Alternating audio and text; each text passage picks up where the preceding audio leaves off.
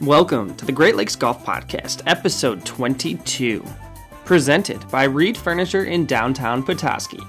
Whatever your furniture need, it's Reed indeed.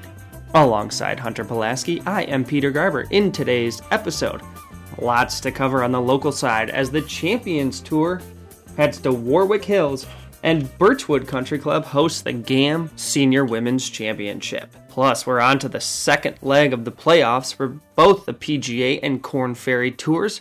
I'll give you our preview and picks for the BMW Championship, as well as recap everything that happened over the weekend at Liberty National as Tony Finau got his second PGA Tour victory. Let's go! Great Lakes Golf Podcast, episode 22 what a wild weekend it was and extended into the week. Uh, but before we get to how exactly Hunter was the inspiration behind Tony Finau's victory, we got to cover some local stories, which include yeah, Peter. The old boys teeing it up in southern Michigan this week, right? Yeah, they are playing down at uh, Warwick Hills down in Grand Blanc. I don't know. I don't know. Have you ever played Warwick? I'm assuming you've been there for the Buick. No. Really? No, I never have been on the property. Wow. Uh, well, it is. Uh, it's a sweet little track. I mean, the the PGA Tour just absolutely annihilated that course for a, for a long, long time.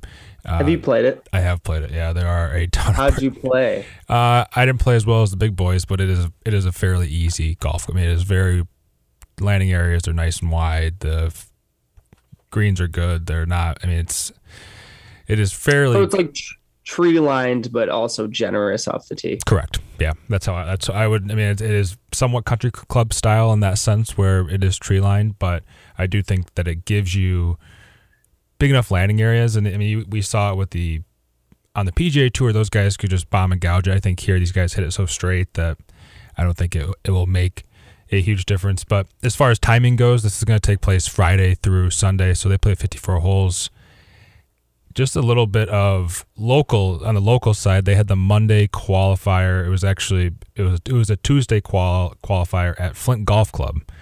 I'm not sure if you ever played there. That's also that's one of my favorite golf courses in Michigan. I love Flint. Look golf at Club. you getting look at you getting around. You played Flint Golf Club when I was in a like a Michigan PGA Michigan PGA event back in I was probably 15. It was between my sophomore and junior year of high school and we went to the Flint Hooters afterwards. Brian O'Neill was my coach. with the, the Michigan elite team, and I was the oldest kid there. if that gives you any sense, I think I was statute I was, of limitations yeah, passed. We're, we're, do I need to do I need to cut that out? you can cut Brian's name. No, I think it's I think it's a funny story. Send Brian a text and be like, "Hey, just FYI." remember, remember, Hunter Hunter divulged your secret. Hunters, Hooters, Hunters, Hunters and Hooters. Um, but any, uh, anyway, I'm so glad we're talking about this. So, how'd you play that day? Uh, not as well, but I, I did like the golf course a lot. Uh, but as far as local guys that, that played in the Michigan or in the qualifier uh, on yesterday, not Tuesday, there were two guys. Well, more than that, two guys that made it into a ten for one pl- playoff for the fourth spot. Yep, uh, Workmeister and a P, right? Yeah, a guy from the UP who's a middle school teacher. Mi- middle school teacher who also plays quite a bit of uh, pro circuit throughout the summer. That'd actually be kind of sweet being a teacher and then just be able to play. I don't know if I could do the yeah, teaching part, but the summertime part would be nice. See, yeah, the issue there is that you have to be good. Yeah, yeah, that's that's. But but do you think maybe we, we we could play more? I'm thinking that we could play more if we didn't work in the summertime. Then we might be better. Yeah, wishful thinking. Yeah, I'm pretty limited mentally. Fair enough. Uh, another another. Couple. I don't know. Playing more in my past has never helped that. I got actually the biggest leap I took in my golf game was when I started playing less. I don't want to get too deep into that though. They tell us about Workmeister and and what's this guy's name, Hunter? Can you tell us his name? Yeah, so it's uh, Tom Workmeister and then uh, Jay Jay Urich, I guess would be uh, from Crystal Falls, Michigan, which I believe is in the UP. Another couple, uh, another few other guys. Wait a minute, you didn't check that? I, I was to- I was I was told by by Monday qualifier that he was from the UP, so I believed him. Oh, oh, look at you! Are you doing like reconnaissance and not even telling me about it? You don't know how hard it was to find this Monday qualifier for the senior the senior tour at Flint Golf Club. This Did took one of the tell me that one of these two guys got through? they did not. No, no. Damn it! So we are, I believe we are, um, the field is not completely set yet. I believe there might be another sponsor exemption or two because it is a Friday start. So on next episode, I will have a recap of any Michigan players. I'm not sure of any that are playing in it. Um, I do have a hot tip that I'd like to, to give out. Billy Mayfair is playing this week. He's 55 years old. He has had a ton of success at the Buick Open when it was the Buick well, Buick Open Buick Invitational when it was at Warwick 20 30 years ago. Uh, and he's coming off a T second and a fifth the last two tournaments. So he's kind of found he's kind of found his stride a little bit. Uh, he and he did an interview before he came over here. He said he's very much looking forward to playing at Warwick again. So just a little hot tip. Really? You don't say. Is this bettable? Really gonna have to dig for lines on the Champions Tour. I think I just made a quick little cursory glance. Didn't see anything. I believe it's. I bet you, I've seen it on Barstool before. I don't know. Maybe Is this like a Nick Hardy situation too, where I'm like, there's a guy who's definitely going to win this week, and then this is the day before the odds come out, and then the odds come out, and he's the betting favorite. Uh, no, he's he's fourth in the power ranking. So I mean, it's it's a it is a Nick Hardy similar situation. Jim Furyk is the defending champion. He's back this year. It's only the this is only the third time this event, fourth time, uh, this event has taken place. I'm not sure who the first winner was, but then Jerry Kelly and then Jim Furyk. And as far as I do have betting odds right here on the Ally Challenge. Steve Stricker is plus 400. Jim Furyk is plus 550. And then it goes to Jerry Kelly at 1200. Bernhard Langer at 1400. Retief Goosen at 14. Kevin Sutherland at 16. Ernie Els is 18. Rod Pampling at 20. Mike Weir at 20. KJ Choi at 25. Aust- Woody Austin, oh my.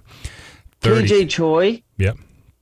At 25. he's a senior, dude. I know, man. It's, I know. He's good. Yeah. So you actually have to get all the way down to I don't even see Billy Mayfair is plus or is hundred to one to win this golf tournament, and he is the fourth favorite on Hundred to one. hundred to one. He's won from fifty nine to forty first on the then Schwab Cup standings on on in the in the last two tournaments. So he is playing I'll then much better. I'll then I'll Venmo you. Okay, how much? Just want five bucks on it. Uh, that seems a, little- like a little high. He's gonna win though. How about give me, give me, give me three on. if it's less give me than three on KJ and two on Billy. okay.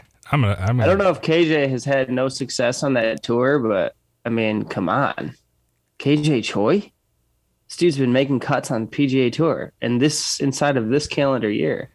Yeah, Uh, probably as many as Steve Stricker. Plus 400. You think Rom's short? Plus 400. Talk about a heavy favorite. They got two two guys under 10 and one guy at 10 to 1. yeah. Is that what you said? Uh, yes. Uh, Stricker at four, Furyk at five point five, and that's those are the two at ten. Car- Kelly at twelve, Bernhard at fourteen. Yeah.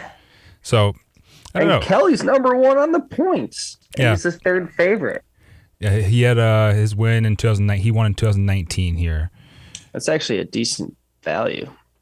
Yeah, There's all kinds of value on that board. I know. I- Love hearing about it. Love that they're in Michigan. Get, now I got something to cheer for. yeah, no, we're gonna maybe this maybe this is our calling right here, the senior tour betting. I'm willing to try anything. I'm not about to. Funny thing is, I just had a moment where I was like, "Is there strokes gain data available for these guys? Are they up on Fantasy National? Like, I don't want to look at that. Average driving distance. I think that would be uh, They're gonna play that at like 6,500 probably in that neighborhood. that's where I imagine they play a lot of their yardages from. I don't think they get to. I don't know how how firm that. I don't think that course play is super firm, so I don't think it gets much more. I can't imagine they're gonna get much more in 66. But it's nice to have this. Is, Uh, nice to have. I think this rounds out the all the tours making their Michigan stops. Yeah, yeah. It's been a busy summer. Yeah. A great summer. All right, and then uh, PJ won too, right? Yeah. Over. Uh, this was actually this was a while ago. This was five five days ago now. Uh, just after the last episode, uh, PJ Maybank won another tournament, uh, the AJJ event, the Randy Wise Junior Open. That was an event that used to be. Um, I played I played in it when it was at Warwick Hills. Now it is at Spring Meadows Country Club in Linden. I'm not sure, Peter, if you are familiar with the course. No, I don't know what that is. No, I either uh, nor nor am I. But but PJ uh, PJ fired an eight under over three days. Uh, started with a very strong round of five under 67. Followed it up with a one under uh, 71 with a double on the last hole, and uh, last round shot a 70 to finish at eight under, three shots clear of the runner up. So for the people at home keeping count, uh, that is PJ's what I believe to be his fourth win this this summer. Uh, the Division Three individual boys title, the uh, Coca Cola Classic, the Michigan Junior State Amateur, which is his repeat title, and uh, this past uh, week at the Randy Wise. So I am not. Uh, we will keep you updated as far as if if PJ PJ has anything for the remainder of the season. It kind of seems like everything somewhat concludes by the end of September for the for the summer stretch. So we will. Well, he's got to go back to class. Yeah, yeah, yeah. He sure does. He's. We uh, only have a couple more weeks of summer left, so he's going to be in school here in two weeks and back on the uh, high school. Do the boys still play in the fall? No, Peter. No, that. You just showed your age right there. I'm sorry. Absolutely. So they can really, they actually, maybe I stand corrected. You can play more AM events later into the fall since there's not a high school season in the fall. Correct. Yeah, that changed in 2008, I believe. Before just just while we're on the subject, I'll just go ahead and say this: you cannot play competitive golf in Northwest Michigan in the spring. Thank you. Moving on. One more point to that. I agree. So uh, seconded. It's uh, kind of obvious. I, I uh, we're gonna get off topic, but I do think you could do both boys and girls in the fall time and get away with it. I do. I really do. I think it's. I think you're losing boys come into the spring season with pretty much cold unless you live in a spot that has indoor golf. So well, c- congrats to PJ. It's awesome. Yeah. Have a summer, dude. Oh, Have a summer. Keep it going. Way to overcome the double on the last hole of the second round. Mm-hmm. Must have been. You must have had a. Uh, probably couldn't wait to tee off on the on the third day. So yeah, to get way to way to rally back and get it done. And uh, up in our neck of the woods, Birchwood is preparing for some competitive golf. Yeah, they are hosting the uh, of course, my computer is not loading now. It is, I believe, it is a twentieth, uh, twentieth senior Michigan uh, ladies championship, and that is at GAM Women's Championship. GAM Women's Championship might be the twenty fifth, actually. I will confirm that right now because it actually just loaded. It is the 25th GAM Women's Senior Championship at Birchwood. It is going to start on this upcoming Sunday. It's a Sunday Monday event. We have uh, a couple local ladies uh, Peter's mother is playing in it, Trish Garber, and then um, a member at Bayview Country Club who actually helped me get my job in Naples. So I'm very thankful for her. Marine White Whitehead uh, is also playing. She Marine Whitehead has somewhere in like the 60, 60 to 70 range of club championships in her lifetime. So she's an absolute. She's an absolute stick. stick. It is insane to watch her play golf. She's so good. Yeah. So yeah. best of luck to all ladies involved, but especially good luck to Trish and uh, Marine if you were going to try to, if you were going to bug a guest, or if you're lucky enough to be a member at Birchwood, play play late this week. Course will probably be in great. I mean, I'm sure they're not going to get like the greens totally out of control or anything, and the co- course is always in great shape. But I'm sure they've gotten it nice and crispy for those ladies. Yeah, sure. we'll have it nice and ready to go for those ladies by Sunday for sure. Mm-hmm. No, I no, I I think we've we've talked about it many a time how much we uh, we both adore Birchwood. So um, we're I'm ecstatic to have them as hosts for this event. All right, so can we move on to the big boys on the Yes, yes, we can. I'd, I'd like to. I'd like to preface everything that is said moving forward by saying that I do think that Tony can have a spot on the Ryder Cup team now. So if you missed us last week, Hunter had a real moment uh, about the Ryder Cup roster. He had like a bit of a meltdown. No, no, no, no. I'm not. I hate to cut you off here, but I You were very, very not- angry at the possibility that Tony Finau might be on the Ryder Cup team, yeah. which he's now on the team, right? Did I not see images on Twitter of him taking a call from Steve Stricker? Oh, that. Because he's he may even be in the top six. that that's maybe breaking news. I have no idea. I have not. Uh, I have not heard that. But Hunter, it, it would only be breaking news to you, I think. Yeah, no, I, I, uh, I think he he deserves a spot. I, I and, and and you mentioned it on the last episode. I didn't, I did not think that Kevin Kisner should have a spot. I just think that there could, they, I, I think that it was more my the game plan of the United States is what was my concern, not necessarily who gets what spot. Let the re- record reflect that, please. Well, I will say this. I'm looking at the standings now. It is amazing how quickly these points change now that we're late in the season. It was just last week that I was saying you can't really leave Berger off. Well, all of a sudden he's moved down from 10th to 12th. Uh, you know, he still has a sizable lead over Webb Simpson in terms of points. And you know, it really doesn't matter, I guess, once you get past six because it's only the the six that automatically qualify. But Reed dropped one spot, not playing, having double pneumonia in the hospital. Glad he's going to recover. That sounds like it was pretty serious based on what we heard in the CBS Sports broadcast Mm-hmm. yesterday afternoon. But it is interesting to look at this and think, you know, if a guy like Scheffler, who I definitely have my eye on cat for Caves Valley, uh, can break through. He's in 14th at 9150 points. He's gonna pa- he's gonna pass Webb and Berger and Cantlay and probably Reed, and he's gonna be up there in the Spieth Harris English territory.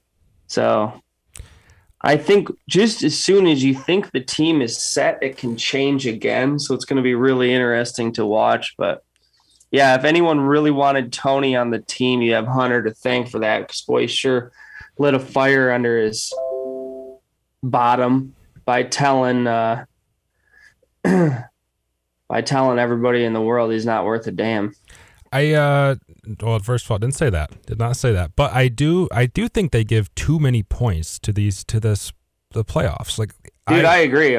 How's he, he- he number just one in the jumped he just jumped six points in the Ryder Cup. He jumped all the way to first. I'm not like he was way back, but you- in the you- FedEx Cup? You mean? in Yeah. the FedEx Cup, yeah. And you like you're playing this whole season, this like, and then with with events that are are I wouldn't say like far more important because this these this is probably the best.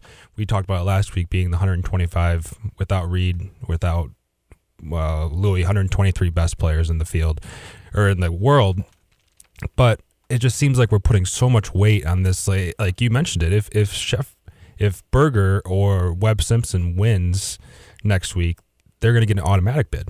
It's not they're not going to have to get picked.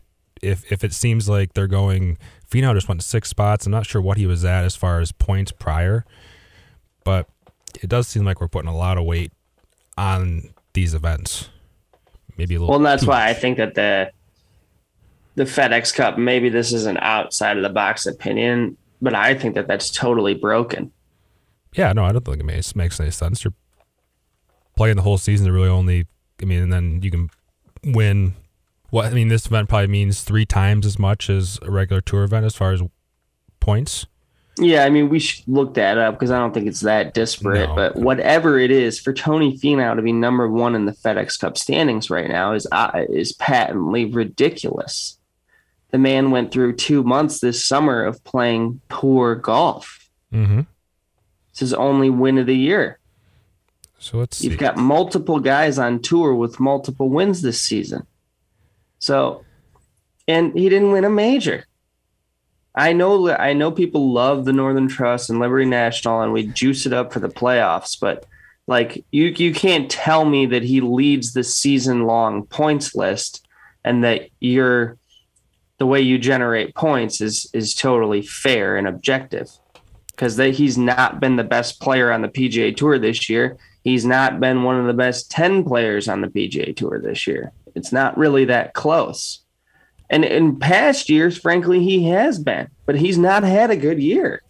He went from uh, he was 23rd last week to to first this week. And yeah, he does have a sneaky amount of top tens, but like you mentioned it, he had eight, he has eight top tens, but there was that stretch in the in the summertime where it was it was pretty ugly there for a while.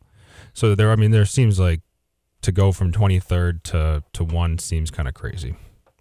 And for Collin, and then even more so, Collin went all the way from from first to sixth just by missing the cut. He's been clearly he's been clearly better than Patrick Cantlay, Justin Thomas. Not better. I, I mean, I put Rahm and I put Rahm and Collin at the top. Those guys just be there. I don't think that that whatever happened at Liberty National in a, in a six day event should make that much of a difference. Five day event. I did see I thought it was so true. I saw it after the fact, but somebody had said if there's an event that Tony Finau is going to win, this is it. This is a mess. It's we're not playing until Monday. The course is soaking wet. It just got 300 yards longer over the course of the 18 holes, based on the fact that everything is all carry now. Like it's going to be more par five scoring. There's not going to be galleries. They're going off one and 10. They're playing in threesomes like everything lined up for Tony to break through. I wish I had seen it. I really thought Rahm was going to kind of cruise because actually, in watching some of the golf over the first three days, I actually felt that he was playing better, Jon Rahm, than he was scoring. Oh yeah, no, I felt. And I the felt problem was that carried on into Sunday over well Monday, the final round over the first fifteen holes, where he should have been he should have he was he i mean he eventually over the course of the round lost two and a half strokes putting but he should have been at least one or two strokes better. And then he obviously blades the chip on 16 which is just felt like it was the first bad shot we've seen him hit in two months but it caught eventually you know sort of ends up costing him the tournament because he can't you know rally rally back and hit fairways on 17 and 18. So we had to waste shots on the last two holes, obviously removing any opportunity for him to come back. But it just made all the sense in the world that, oh, this is going to, this is a, an event that Tony Finau can actually break through because of all these special circumstances. And, and I think I saw some other statistic that guys who have 54 hole leads in the FedEx, in FedEx Cup events, maybe it was FedEx Cup events, or it might have just been Northern Trust. But anyway, if you have the 54 hole lead, let's just say you're in trouble. So here's the the stat that you were just talking about. Uh, I, I, assume this is the one. Tony Finau is the 14th consecutive winner on the PGA Tour who trailed entering the final round. Phil Mickelson at the PGA Championship remains the last 54 hole leader or co-leader to win a, a PGA Tour event. That's an incredible stat. I mean, that's that's the, that's the whole damn summer. And now that I hear you say it, that I can't, I don't know what to attribute that to. That's just a wild trend. It just seems crazy that that should go on for that many tournaments consecutively. Not to be like, not to be like Tiger fanboys, but like he did close at such a high rate. Are we just like that? It, he skews the numbers, so he skewed the number for so long. That like it's hard to hold. It's hard to hold a 54 hole lead. I don't think it's well, like an easy thing to do. Uh, I think we do have to, to mention that Liberty National got, I, I, believe it was close to seven inches of rain on Sunday, and they played a golf tournament on Monday. With, yeah, I with heard only like nine. a two or three.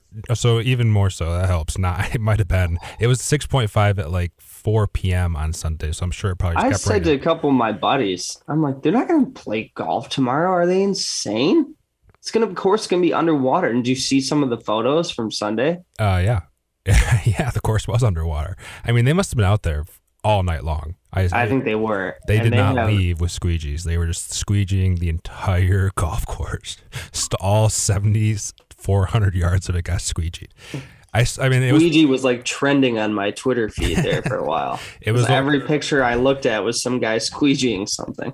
I think I only watched. I watched the last uh, seven holes on yesterday, Monday, and I only saw one puddle of water. I know. Like, it was just at the bottom of the. I know. It was in the little valley on 17. Yeah, I go. That was it. so I think everybody was making that. that Everybody was making birdie there. Yeah, so I think that was worth a shout out because that was extremely impressive. I mean, just usually if that happens, usually if you get that much rain, you're you're out for a week.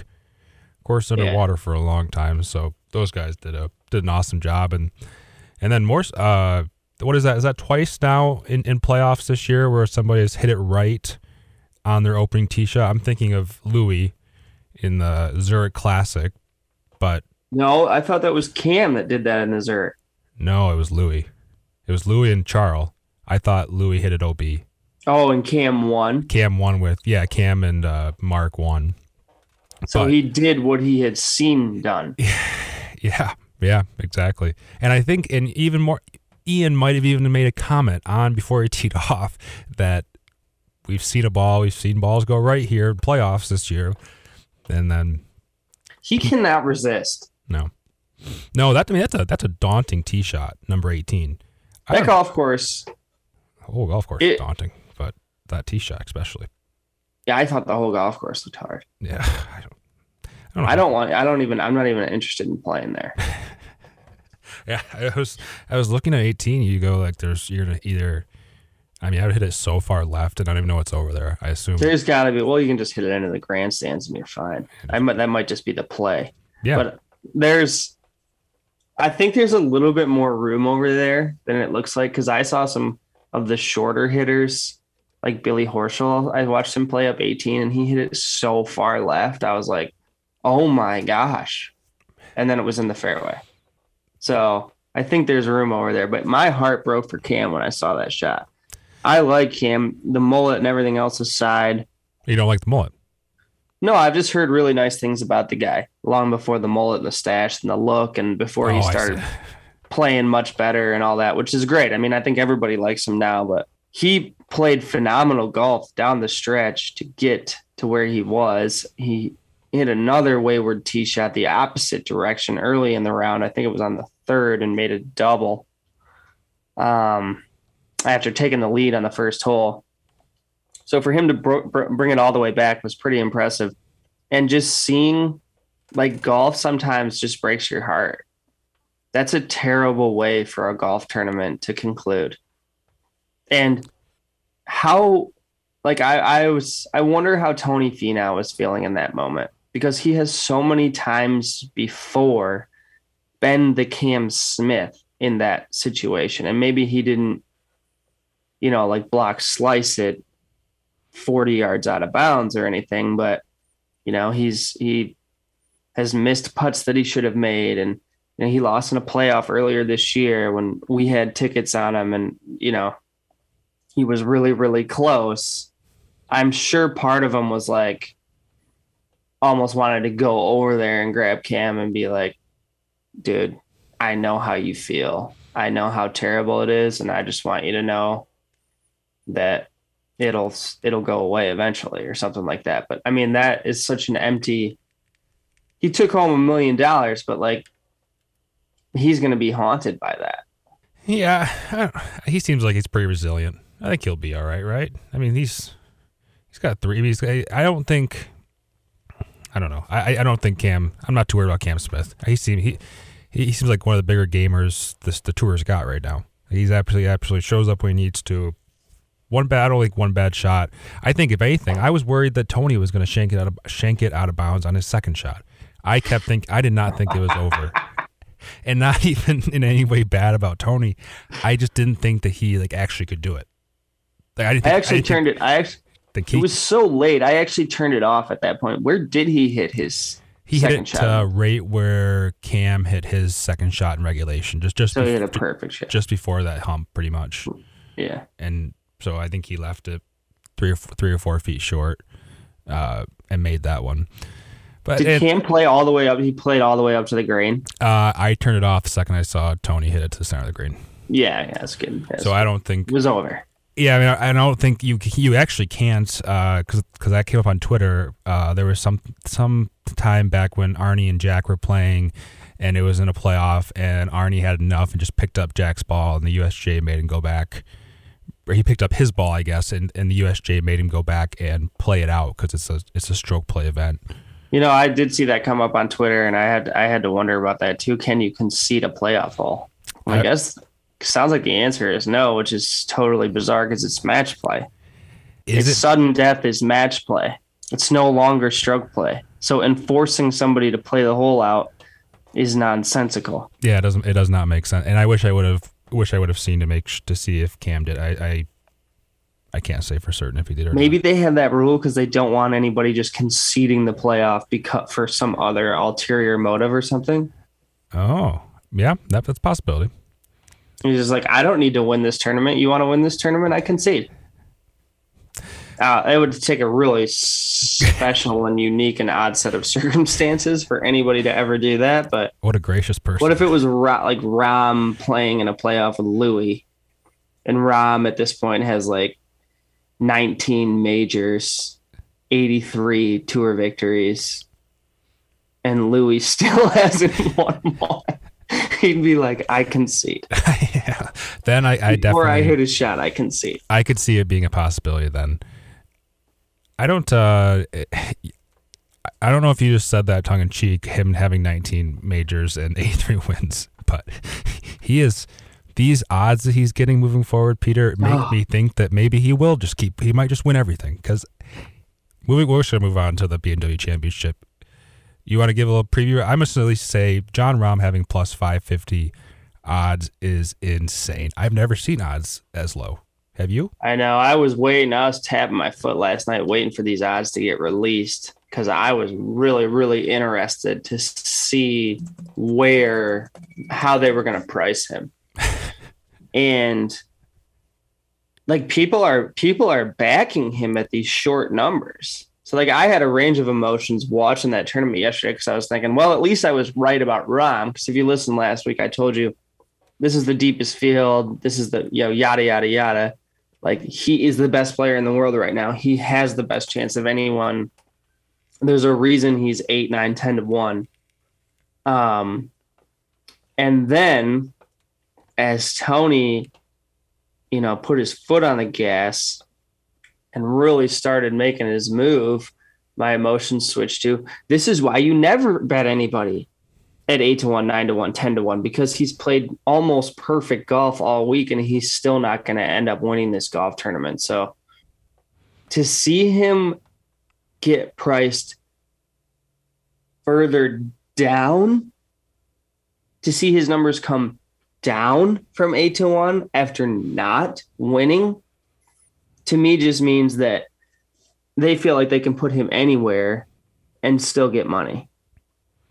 I, or they are so convinced that he is going to win this week that they want to completely disincentivize anybody betting on him. But five and a half to one in a 70 player field. I just like I, I don't know how I don't know how you get behind that. But yeah, I'll, I'll I'll tell you a little bit about what we don't know hardly anything about Caves Valley. We're in Baltimore. PGA Tour hasn't been in Baltimore in six decades. Um, what I can tell you about this place is that it's really long, and because it's over seventy five hundred yards, it's par seventy two. So length and par five scoring, regardless of what else we learn about this golf course over the course of the week, is going to be crucial, particularly when you consider how much rain we've gotten on the East Coast from Henri. So the golf course is going to play longer than than however they set it up. So if they set it up at 7,500, it's going to play longer than so. It's going to be the longest damn 7,500 these guys have ever played, um, because of the moisture. It also means the greens will probably be receptive, and I think these guys are going to make a ton of birdies again. I mean, we just got to 20 under at Liberty National guys are making triples and quads. So these are, if you're in the top 70, you're probably playing pretty well right now. You're making lots of birdies. I think we're going to see really low scoring. So, what little I know about this place, seeing as we just finished the last golf tournament yesterday at 7 p.m. or whatever it was, and we've never played here before, I am going to think about targeting bombers on the uh, betting board. And while it's briefly while we get to the betting board, congrats to everyone who had Tony Finau tickets. You've been waiting for for a couple years to cash one of those, and probably never thought you were going to cash it when you got it in the 50s. And I saw some all the way up at 60. I saw some that got later in the week and we're still in the 40s.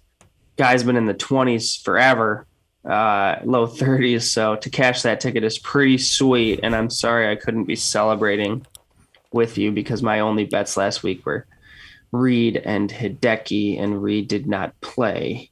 So I was just Hideki or bust, and that's a tough spot to be in because I did love Rahm last week. But I like Bombers. I mean, I think a lot of the guys that played well last week will play again this week. I see no reason why Jon Rahm should not play well. I think he is a decisive favorite. I think he's going to be eager to win this week after having last week conclude the way that it did. He's playing great, and I'm sure he feels like he lost that tournament. So there's a reason he's five and a half to one. As you keep going down the betting board here, tell you who some of the other favorites are. Xander, again, really interesting pricing.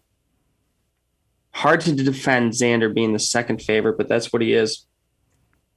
But he's all the way back at 14. So the huge leap there between five and a half to one and 14. These are DraftKings odds.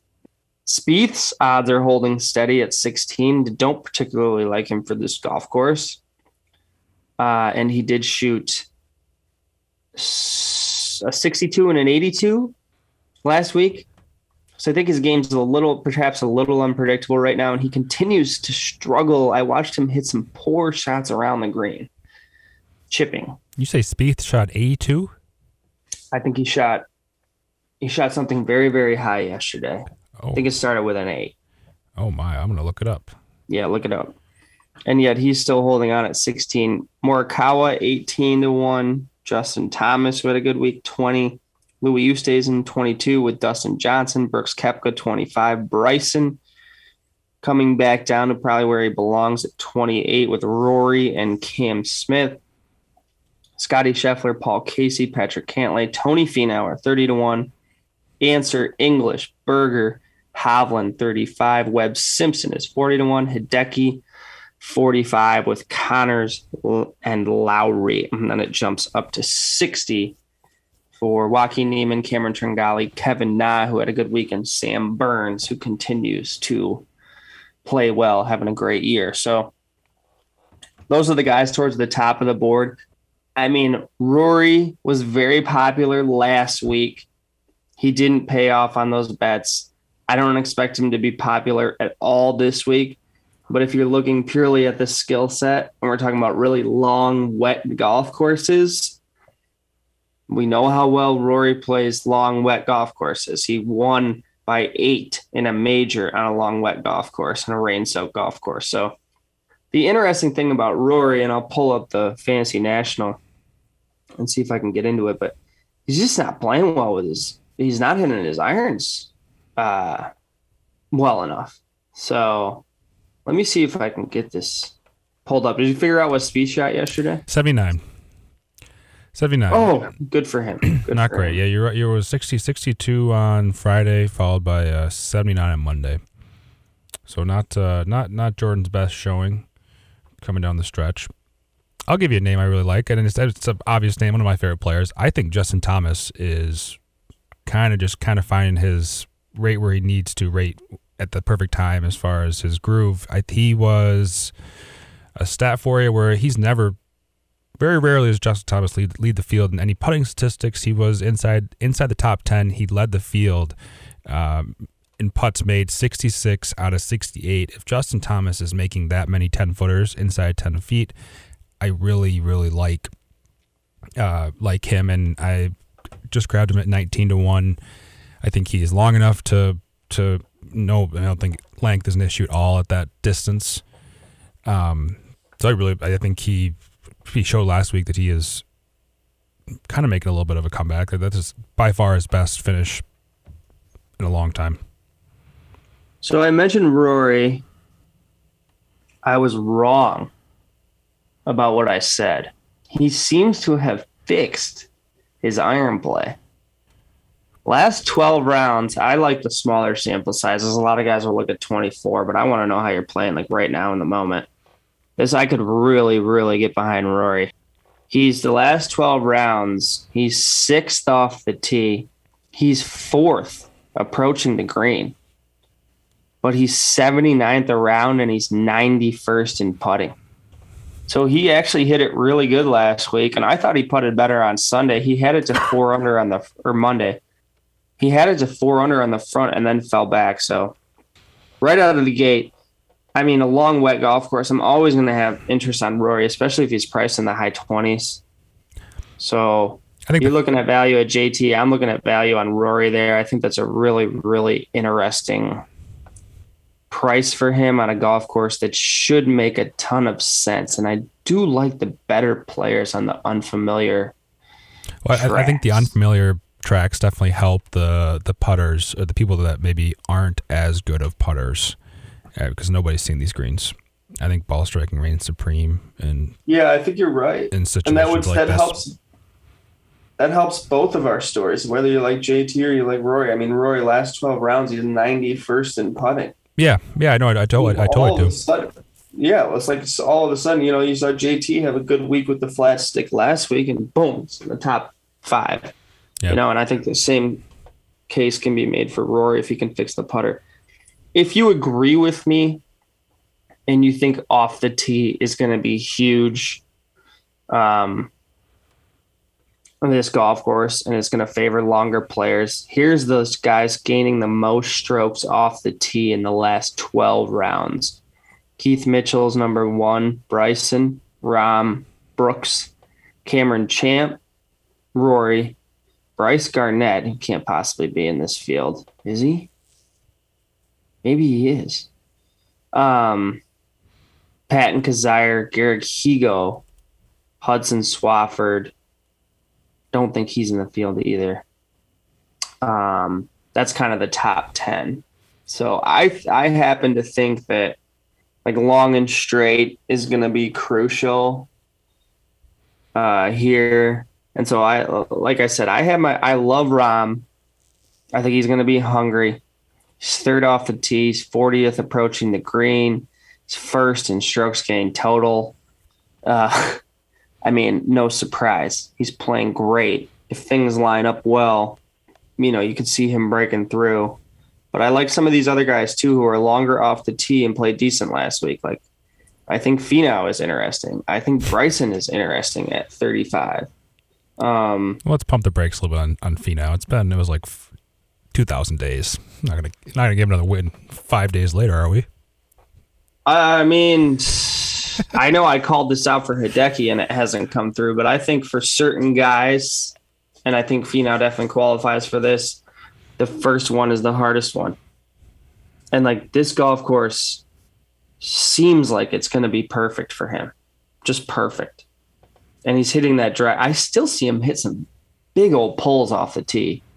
So Looks like he gets a little if he could, if he could square that away, I mean, shot 64 yesterday, didn't he? 65, something really low. So, yeah, I don't know. I, I mean, I definitely like him in DraftKings. I, I realize betting him at 30 to 1 this week, I may be the only human being on planet Earth who, who would do that.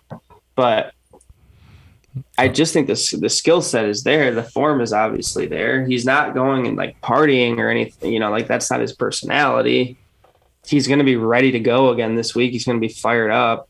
I would be pretty surprised if Rahm and Finau weren't in contention again on the weekend. I'll just put it that way. I think the course is too much of a driver course, and those guys are too good with their drivers right now not to be in the mix. And then it's playoff time. It's late in the year. I'm definitely going to give some consideration to Brooks. Yeah, fifth off the fifth off the tee 33rd around, 55th in approach. Um, eighth in strokes gained putting. Oh, I'm sorry, 56th in strokes gained putting. I'm sorry, um, 32nd in approach. I think the guys are not going to have to scramble quite as much this week. So guys like Cam Smith, who are just phenomenal around the green, may not have quite the advantage as greens at Liberty National are pretty small. I have not gotten the sense that Caves Valley is similar in that regard. That's where Brooks has struggled. Um, so if he doesn't have to do quite as much of that this week, I could see him popping. And he did play one really good round this week, though he did play poorly yesterday. So I just think you got to be really, really damn good off the tee. I think it would uh, with a course at 7,500 yards. I think that would be, I think that'd be a good place to start. I definitely it's gonna be tough, especially. I don't know how much rain Baltimore got, but you mentioned it. But I mean, I, I imagine they had to have gotten a little bit of this, of Henri. Oh, no doubt, no doubt. I think they've been taking they've been taking rain for for a while. By the way, while we're on the betting side, and and we skipped winners and losers because we had no winners and I didn't have very many tickets anyway. Um, like I said, I think Liberty National is a tough event to bet. It's kind of like betting majors. Obviously, it wasn't tough for all the guys that had Finau tickets, but um, Tom Hoge. How can Tom Hoge? I could not watch Tom Hoge play golf yesterday because I was so heavy on Tom Hoge at the Wyndham the Wyndham is a perfect course for Tom Hoge. He missed a cut. I knew that guy was in tremendous form. I was looking at the advanced numbers on him and I thought, this guy is on fire. Look at these numbers. He goes to Wyndham, lays an absolute egg. I basically re examine entirely how I evaluate players. And then he comes back at a golf course that is a behemoth and does not really make that much sense for Tom Hoge. And he gets all the way into the top five. He would have cashed in each way. He was had to be over 200 to 1. I was too busy betting Andrew Putnam to top 20. Which whatever happened with that? You were saying that that was good. That was a good ticket for a while. I think yeah. my exact words were that was, a, that was at about smart. lunchtime on Thursday. I thought the Vegas ticket was good too, the top 40. They were both in the top five on Thursday morning. I was like, sweet, all set, kill it this week in DraftKings and everything else. And I'm like, wait, Reed's not playing. Wait, Vegas isn't going to make the cut. Wait, Putnam's in 53rd place. I'm not winning anything. That's the. I mean, that's that's the that's the game we play. Unfortunately, I do want to quickly so, um, is that all we have really for for the BMW Championship? Anything? I think so. I don't have I don't have my picks yet because the odds just came out, and I'm going to look at finishing position numbers. But like I said, I would be surprised if Rahm and Finau weren't in the mix. I think your drivers are going to be super important. I'm going to look at Rory. I'm going to look at Brooks. I do think the pricing is soft. You can get some great players in the 20s and 30s. So that's probably where I'll build my card. And then I know you're on Justin Thomas. Yeah, no, I actually, I, and I don't think this is just me being on Justin because I like Justin. I actually, I think he he makes a ton of sense this week. Do you want me to look at his advanced stats? Uh, only if they're good. If they're bad, just we'll just move on. Okay. Well, he's not popping up in the driving statistics, so. No, he's, he's always he's so tough because he doesn't hit it straight. But if he just if he can get it in the fairway, I don't know what's around. It looked like there was fescue on this golf course, which nerves me a little bit. It looks like it's four four inch fescue that's going to be probably soaking wet. So that that does nerve me a little bit. But he's 38th off the tee in the last 12. Okay, that's not bad for him. He's 16th tee to green, and it's just so obvious that his putter's holding him back. I don't think these must. Fantasy National must not have the numbers up yet from last week, so some of these numbers are a little bit mm-hmm. like his. He was 118th in putting over the last 12. I'm sure that's come down because he had a good putting week last week, but that was clearly holding him back before this week. Hunter's right that if he found something with his putter and he's 38th off the tee, gaining almost a half a stroke per round against the field, like that's pretty good for JT. And he actually he just switched back to his a tail old as time, switching back to your old putter and making some putts. So that's what I believe that's what he did before I know he switched. I don't know if it was for the Northern Trust or I don't think he played in the Wyndham. So before the Northern Trust. Uh, quickly, I, I do want to. Any chance that you watched the uh, AIG Women's Open over the weekend? I just didn't. I really wanted to. I just followed it online because I just it was it was tough finding time to watch some of that this weekend with the wedding going on, and then I had to travel all, all morning on Sunday, so I couldn't watch on Sunday morning. Oh yeah, I forgot. I forgot that we were yeah you were traveling too. Uh, the, well, just congratulations to to Anna Nordqvist. Uh, she's actually she has played on um on men tour during COVID. She actually played on the Outlaw tour, which is like seventy three hundred yards, and she I mean she goes to prove that you I mean women can play with men. She was leading after round one. Shot like around she shot sixty four or something like that uh, within the last year on the Outlaw tour. So uh, congrats to Anna. But I don't know if you saw it uh, on the 72nd hole on Sunday. Uh, Madelene Sagström, I believe is her name. Uh, she hit Mhm. a cold S word. I Oh, know. that's all I did. It's a cold S word right out of the bunker, and that like it ripped my heart right out of my body. I felt I felt so terrible because I mean, I think we've all we've all been there. Probably not in the probably not in th- this much pressure, but I mean it was it did So look did like a she fairly. need an up? and- Go ahead. Did she need an up and down there to get into a playoff? Is that what was going on? she was tied. She could have won it if she would have got up and down. She would have won the event, or she would have gotten to a playoff. My she so she finished at eleven under with a bogey on the last hole. So going into that going into that bunker shot, she was at twelve. So an up and down keeps her into a playoff. It did look like a. a it, I mean, it did look like a a somewhat easy bunker Yeah. shot, but they're not easy in that situation. So I was. Gonna, I thought you were going to say difficult. I mean, she had like more sand in front of her. And the green was well above her head. I didn't think. Um, I thought she had green to work with. That's what I was kind of. I, I thought she had to clear that first bunker. And it was just kind of released down towards Yeah, the. yeah. Obviously, not like nothing straightforward, but to see to see her uh, to see her do that was was pretty terrible. So I think to all, all the golfers out there felt uh, felt quite bad for Madelene because I'm sure we've all been there.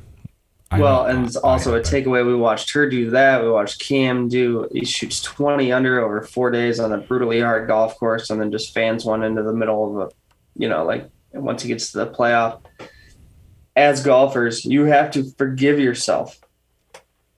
Everybody hits bad shots. We've told that, talked about that hole from 140 yards out in the middle of the fairway. A PGA Tour player is more likely to hit it outside 40 feet than inside 10. So there, you know, you have to forgive yourself when you hit bad shots. Everybody hits bad shots. It's just unfortunate for Madelene that happened in the way that it did, and for Cam. Mhm. We've had a lot of boy golf is a, a lot of joy and there's a lot of heartbreak. There's Yeah. been a lot of really tough moments over the past few months. You know, starting with Lexi really at the U.S. Women's Open. Oh, I forget about that. Yeah. There has been several. Misery's been on full display this year. I mean, that might just be golf in a nutshell. And now we get to watch the FedEx Cup playoffs where guys are shooting in the low 20 under pars to win these tournaments. So hopefully what? East hopefully East Lake is ready. And we What- get something in the low teens like we're accustomed to, so we don't have to watch What do you what uh, what do you like suggest that they do to these? Does they need to play different golf courses? Because if it's No, if it's no- raining, I don't know. I mean, if it's been raining and, and it's it's not it's not windy, I don't. They could put it on. They could make the golf course eighty five hundred yards. I fully believe this, and they would still shoot like several under par. Well, we're gonna place damn near seventy six hundred this this weekend, and they're predicting that the winning score is gonna start with a two. It's gonna be in the twenties. So length, yes, I believe length is not it, and even some sh- somewhat shorter players popped. Just shows you if you're short off the tee, better we go with your long iron, long irons. But obviously, guys like Keegan and Kevin Na played great, and they're certainly not long off the tee. But No. I think those guys, those instances are going to be even harder to and hoagie harder to come by uh this week as it gets even longer. But no, there's nothing they could do. There, I really don't know that there's much they can do. It's just the rain. The rain, like the golf course yesterday, you saw it. I mean, it was just the ball wherever the ball hit the green, that's where it ended. And if your greens aren't firm enough, and the guys are going to hit every green or 14 out of 18 greens or whatever, they're going to shoot five, six, seven under. I mean, you just can't stop them from doing that. No, no. So I don't really know what the we could get into it. We could have a whole episode one week about driver, like just the comfort, how we how conforming clubs and and how we could scale back. And I think it could be good for the game, but maybe not today. I saw like a Golf Digest quote where Francis Ouimet in like the 1950s was like, "Yeah, the technology's way too good. Golf has become too easy." He said that in the 50s. Yeah. Well, he'd be rolling over in his grave. Yeah. Yeah. he saw what was going on. if he right saw now. Bry- if he met Bryson, he'd be like, "I'm a tennis fan now." I do fully, I fully believe they could play with like 70% golf balls. Technology's so good these days; they can make those exactly the same. I fully believe it. They could. I know they could. For a different day, though, right? Could they? I don't know that I mind. I don't know that I mind the technology. I think some of the golf course architecture and stuff has gone away from like shorter golf courses mitigate length. Yeah. Yeah. I don't think that they, there seems to be a total misunderstanding about if you want length to be less of a factor in a golf tournament, you need to play a shorter golf course, not a longer golf course. Like they keep trying to make the golf courses longer to keep up with longer players. Just take the driver out of their bag. It's not that hard to figure out. So I do think we can play some of our older golf courses that are narrow and require accuracy and have small greens and require a really good short game and you would have different results and scoring i just feel like we're playing a lot of big boy golf courses that are you know driver rich and and favor long straight hitters So, even to your point more, uh, I said I had to look this up because I wasn't sure what the answer was. Uh, the winning score at the RBC Heritage, which is I think the probably one of the more well-known short courses on the PGA Tour, uh, was only 19 under, and that was and that was Stewart Cink winning by four. So it goes to, it goes to show that they just played Liberty National, which is uh, 800 yards longer, maybe not that many, five, five 600 yards longer than than uh, Ar- Harbor Town, and so it is. I mean, it is possible to to take the the driver out of the bag, but then I don't know, like the Rocket Mortgage, that event just gets its teeth kicked in. And I don't know. So that's just there are. I think there are ways. You just have to be have to Heritage is much more demanding. Yeah. Uh, Harbortown is much more demanding off the tee than Mhm. Detroit Golf Club. Detroit Golf Club is tree lined, but it, it's pretty open, in particular the back nine. mm-hmm. So, So, but yeah, I mean, I, I I agree with you. I love Harbortown. I love the RBC Heritage. That's and they set that up to allow these guys to make birdies. It's not like they're asking them to set it up for a major format. No, I mean, you could make it harder. You could probably make the winning score more like 15 if you wanted to. But long players don't even go there, guys, because they can't hit their drivers. And they realize if I'm teeing off, we're all hitting 210 or 220 or 230 or 240 off the tee. I'm at a significant disadvantage to the guys that I'm playing against because my advantage is my driver yeah, and my length. So I, I just don't you don't have to play just because you're playing a major or a big tournament doesn't mean it needs to be on a long golf course. But they don't I don't know. We're getting a little carried away, but that to me is one of the quickest fixes for uber low scoring, but not just uber low scoring and just profiling players. I mean, it helps us on the gambling side. Makes it easier. You cross off half the field. They can't. They're not long enough to win. hmm Um, but uh, I just think that if you want not quite as many birdies, you have to put, or you want a more equal playing field, you need shorter courses. Period. I agree. That's really all I have. I think. Well, let's congratulate our Korn Ferry. Oh yeah, yes, we do. Because that and was, get updates on some of our Michigan players. Stewart missed the cut at Liberty National. Speaking of shorter players, Mhm. guy was hot as can be.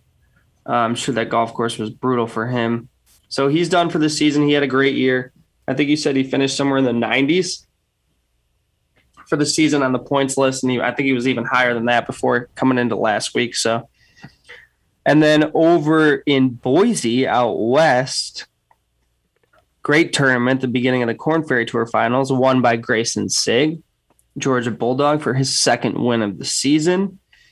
Congrats to him as well as Lucas Herbert, who's had a great summer, Aaron Rai, JJ Spaun, and either Matthias or Matthias, I'm not sure, Schwab, all move forward back onto the P- get their PGA Tour cards via the finals, Korn Ferry Tour Finals 25. So you got 25 regular season cards, 25 more here for playoffs. We do have two other Michigan guy had two other Michigan guys on that field. One was Ryan Brehm, who played on the PGA Tour this year. He tied for 43rd with a minus nine total, which puts him into a tie for 29th currently in the finals 25. So if he can have a couple good weeks here moving forward, he could very well crack that top 25. And then Joey Garber missed the cut. So he has more work to do in terms of fighting his way into that finals 25 and getting himself back onto tour. But um, congrats to Brian Stuard on having a great year. And uh, hopefully Ryan and Joey can keep uh, moving it right along here uh, as they attempt to get their PGA Tour cards back and get back onto the PGA Tour for the 2021 22 season. You watching? did you watch any of that Boise? I did not. It was Did a, you? yeah, it was it was a um what was what was uh two gloves two gloves name? Rai. Aaron Rai, yeah. Aaron Rai uh hit it into some really matty, matty grass on the 18th hole behind the green and just had a heck of a time getting it up and down. Ended up, he ended up three from just over the green, ended up hitting it probably 30, 40 feet past the hole down towards the front of the green and three putted after that. So Sigg went from expecting to play in a playoff, rightfully so, to to winning after uh, Aaron missed that. That looked like a four or five footer on the maybe a little longer than that on the last hole. But he was a trooper. He I watched him on TV. He was signing autographs, staying around, talking to people. So he was a he was a very good sport about it. I guess I would be too if I just got my PGA Tour card. I was gonna say it's a nice consolation prize to muck up the terrible one. 18th, give away a victory, and then have them say congratulations when you walk off the green. You're on the PGA Tour. It's like, well, that's why I was here anyway, I guess. So Yeah, I'll take it. a little less money, but that's okay. Um, I did see. I didn't screenshot it. I'm sorry. Maybe you can look it up. But our buddy Alex Scott played some competitive golf last week and played well. I think. I don't know if you saw that. Where was that? I don't exactly know, Hunter. I liked his tweet. Oh, I might. Um, I think I have it right here.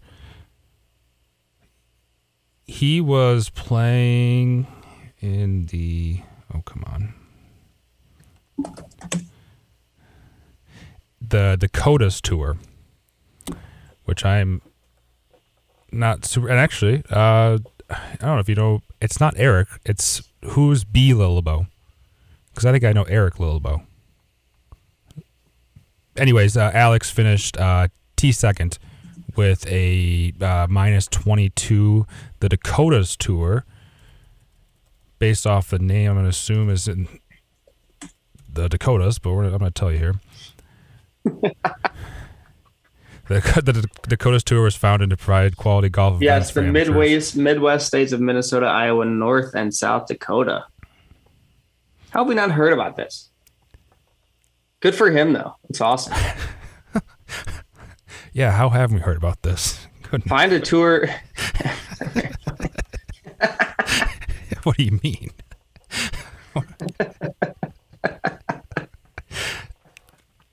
I don't know who B, B Lilbo is. Isn't Eric Lilbo Eric Lilbo, I swear, is somebody we know, but very average. Congratulations to Alex. Minus 22 over Well, Eric Lilbo, Lilbo is sixth in on the money list for the Dakotas tour this year. Alex is 15th.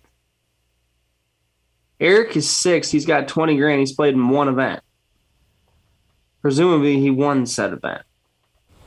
I'm on the uh, dakotastour.com. Me too. And down in the bottom right, I see a B Lillibo in current event leaders, Varden Golf Club in North Dakota. Well, they're playing again right now. No, this was. I mean, this was the event you're talking about from two days ago.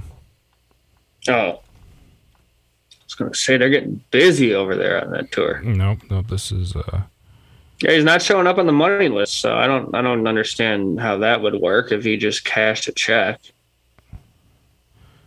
Okay, so it must have just been it was a typo on dakotastour.com on their part. It is Eric Lillibo. Oh my gosh, you kidding me? No, we're, we're really we're getting off the rails here, but we're gonna really bad. We're gonna get you the leaderboard. Spend five minutes on that. So Eric Eric must have a nickname. boy, oh boy, Eric must. Well, have Alex is fifth. He's got fourteen thousand three hundred one dollars in earnings this year. Keep it going, bro. Yeah, this is actually a decent. So Bo Lillibo, who I assume is is Eric. That's the only Lillibo I know from Okemos. He uh, he won twenty thousand dollars. I mean, this was a great this was a great purse. Twenty thousand dollars. The winner, uh, Andre Metzger from uh, South Dakota finished second, won ten thousand five hundred. Alex Scott also won ten thousand five hundred,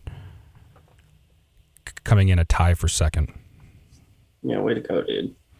So, and that's the thing. We were talking about this earlier uh, maybe before we started recording, but it is tough to like all these small tours. The, the, the CODIS tour. How have we not heard about this? He says. Now we know. We'll keep you updated on all things Dakotas. Uh, well, they only have 18 events. They must be getting down to the nitty gritty here. I think that was the last one. There you go. There you go. I mean, assume it's going to snow there pretty soon. No, they have one more. The Bobcat North Dakota Open, dude, in Fargo. Great movie. What movie? Fargo. Oh yes, yeah. Total pro purse, fifty-two thousand bucks. That's pretty darn good. So hopefully our boys are still playing in that. Good. Yeah. We got another. Well, that's why you come to this podcast. We just found out about this tour one week before the season's over. Yeah. So I mean, 2022 season, we're going to be all about the the CODIS tour. A tough one to say too. It doesn't quite ring off the doesn't ring off the tongue. All right, I have a uh, I have a 10:30. Perfect. Then we're just in time. what a great episode. Thank you, Hunter. Yeah. No. we were all over the place, weren't we? Yeah, yeah, that was wild. All right. All right, good luck this week. Yep, talk to you.